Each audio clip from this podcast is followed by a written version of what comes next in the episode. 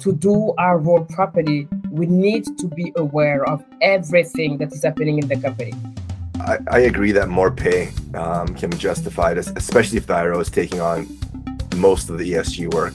While the average IRO received a 10% increase in total cash compensation, CPIRs had a 58% increase. Welcome to the Exchange Feed podcast. I'm your host, Burke Suman, head of company services. In this episode titled Investing in IR, we will be discussing the changing role of investor relations and how this has impacted IRO's responsibilities and pay. Joining me for this discussion is Yvette Lokker, President and CEO of CIRI, and Isabel Adjahi, Vice President and of Investor Relations and Sustainable Development at the Lion Electric Company. Welcome. Thank you. Thanks, Burke, and thanks to uh, the TSX for giving us the opportunity to discuss this topic. It's a pleasure having you both here. So before I started um, with the exchange, um, that was about four years ago, I was an IRO for over 15 years. And during that time, there was a lot of change in where IROs drew their experience from, what their educational background was, and, and how they were rewarded. So, this topic of responsibilities and compensation is very interesting to me personally, as I'm always curious as to how the profession is evolving. So, with that, let's start with talking about IR organizational hierarchy. So typically, who within the company does the IRO report to, and how does this differ by by market cap? Isabel, maybe I'll start with you. Sure. Well, uh, uh, I think that uh, typically you would see, and Yvette should be able to confirm that uh, the IROs will most of the time report to CEO or uh, CFO. But I think the the most important point is not so much for the uh, IRO reports to, but whether the IRO as, as a seat at the table. So what I'm saying table, I mean both management team and uh, a direct interaction with, with the board of director.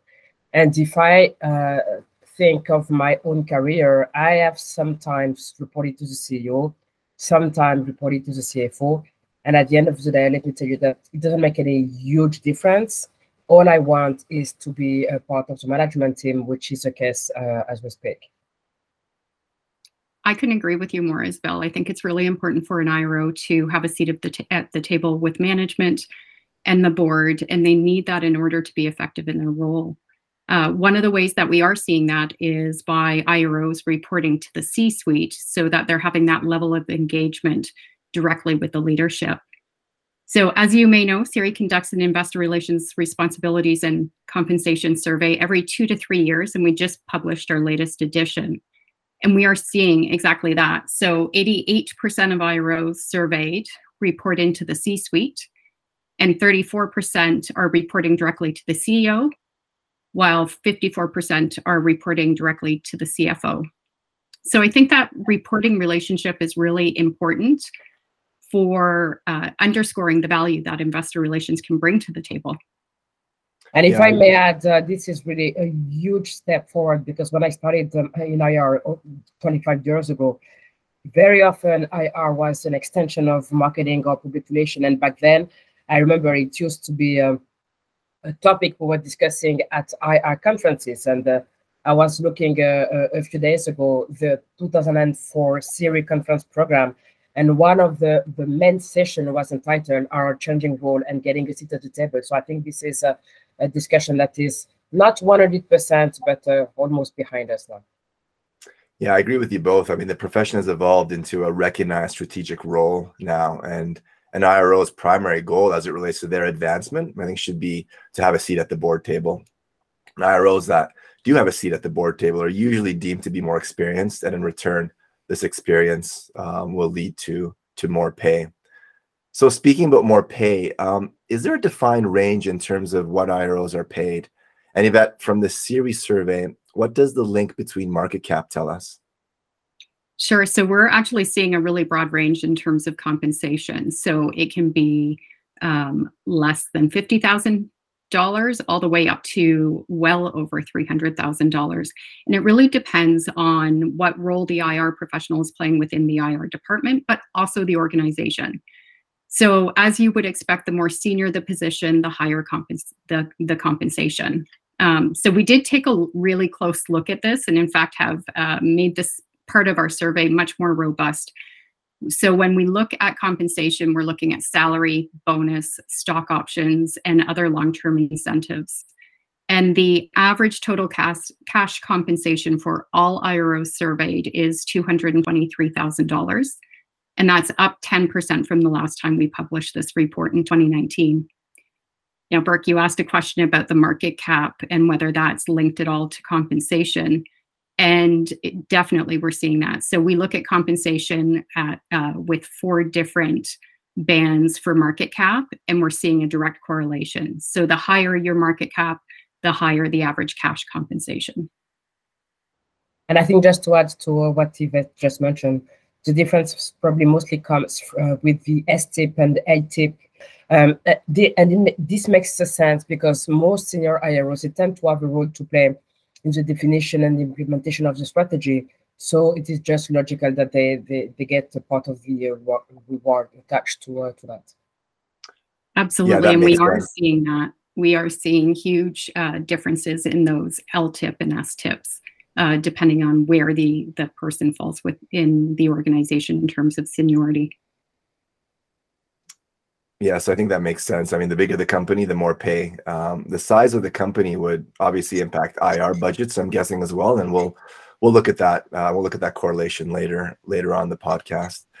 But I want to switch gears a bit and speak to a very hot topic here of gender equality. So, are you seeing a gender gap in terms of uh, the compensation?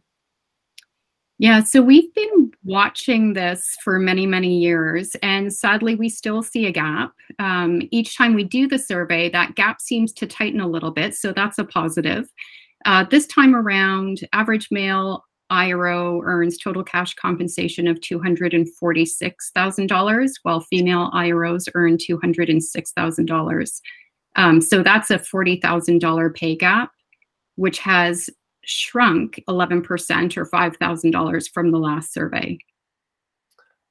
It's good to see the gap narrowing, although I don't believe it's fast enough. Um, I wonder if this is because historically most of the women in IR came from a communications or PR background versus a finance background. And I would assume that people with a finance background were compensated better. Yvette, I think you'll speak the, the backgrounds in the next question, but do you have any data from the CIRI survey that would support my assumption that women tend to have a communications or, or, or a PR background versus a financial one coming into IR? You're right, Burke. It's it isn't closing fast enough. First off, um, and secondly, you're you're right. There are uh, more males with a finance background in IR um, than females. And then on the uh, female side, you see more women with a communications background. Although that's changed significantly over the years, that's uh, certainly shifting away from communications and more to finance for both genders. Right.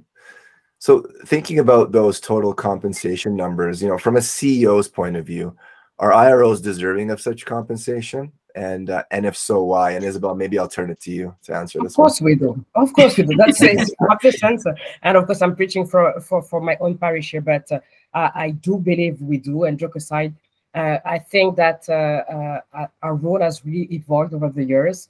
Uh, we just discussed from being a conveyor of press releases to now being part of the strategy, having a seat at the table, being in interaction with the board our role has completely changed, and uh, this should rightfully be reflected in our compensation.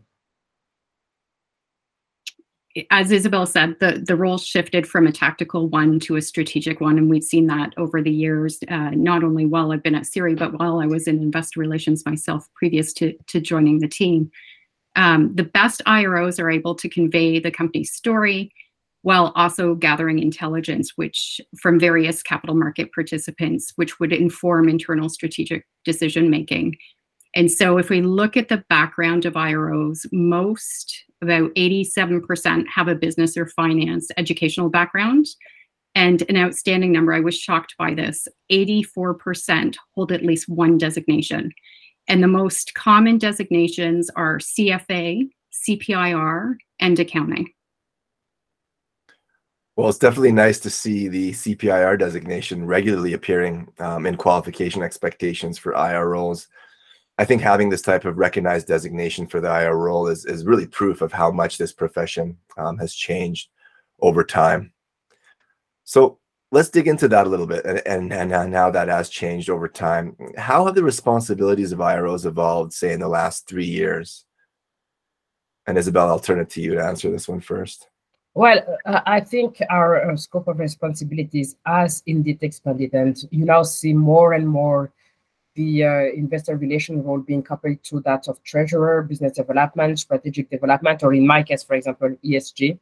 Uh, and these are all elements that are really crucial to the, the, the, growth of a company. So in some companies, and probably Vetas uh, may have some data on that, uh, this position uh, uh, even is a rotational one and a must on the career path to becoming a CFO or a CEO. And this is not um, uh, surprising because, as I always said, and, I, and, whenever I'm questioned on my role, I love to repeat that again and again. Uh, to do our role properly, we need to be aware of everything that is happening in the company. We're going to be questioned on operations, finance, HR, IT, procurement, to name it. So I truly think that uh, this role is one of the best calls uh, for a top uh, executive uh, position. Picking on uh, picking up on what Isabel said, an IRO does wear many hats, and it's interesting over the years that we've been doing this survey. Each year, we see new responsibilities being added to the IRO's plate. Um, it's really interesting the investor relations role because there is always something new to learn and and that's what iros are doing. We've seen a significant surge in this particular survey in iros taking on responsibility for esg so isabel case in point has ownership of sustainability in her role. Uh, in fact we're seeing that with many iros so 55% of iros engage with investors on esg 50% write or edit the company's esg or sustainability report. 30% complete esg surveys and 28% developed the company's ESG or sustainability strategy. So that's a significant increase in responsibility in a new area that really wasn't there previously. And so as a result, what we're seeing is there's greater engagement with the IRO, with the board, and the C suite, you know, just coming full circle to what we talked about at the very beginning. Yeah, I think this is a bit of a two edged sword here because good IROs typically wear lots of hats as you both pointed out, you know, if they could prove that they can do it all, then they're going to have more responsibilities added. I remember in my IR career, I worked for many companies where I was a one-person IR team that did not only IR but you know, internal communications, PR, ESG, and so on. So as long as companies recognize the added responsibilities that IROs have and compensate them fairly, I think obviously it's a good thing. And I believe the survey is showing us that IR responsibilities are increasing, and uh, and so is their pay. So I alluded to budgets uh, earlier on in the um, in the podcast. I just want to come back to that now.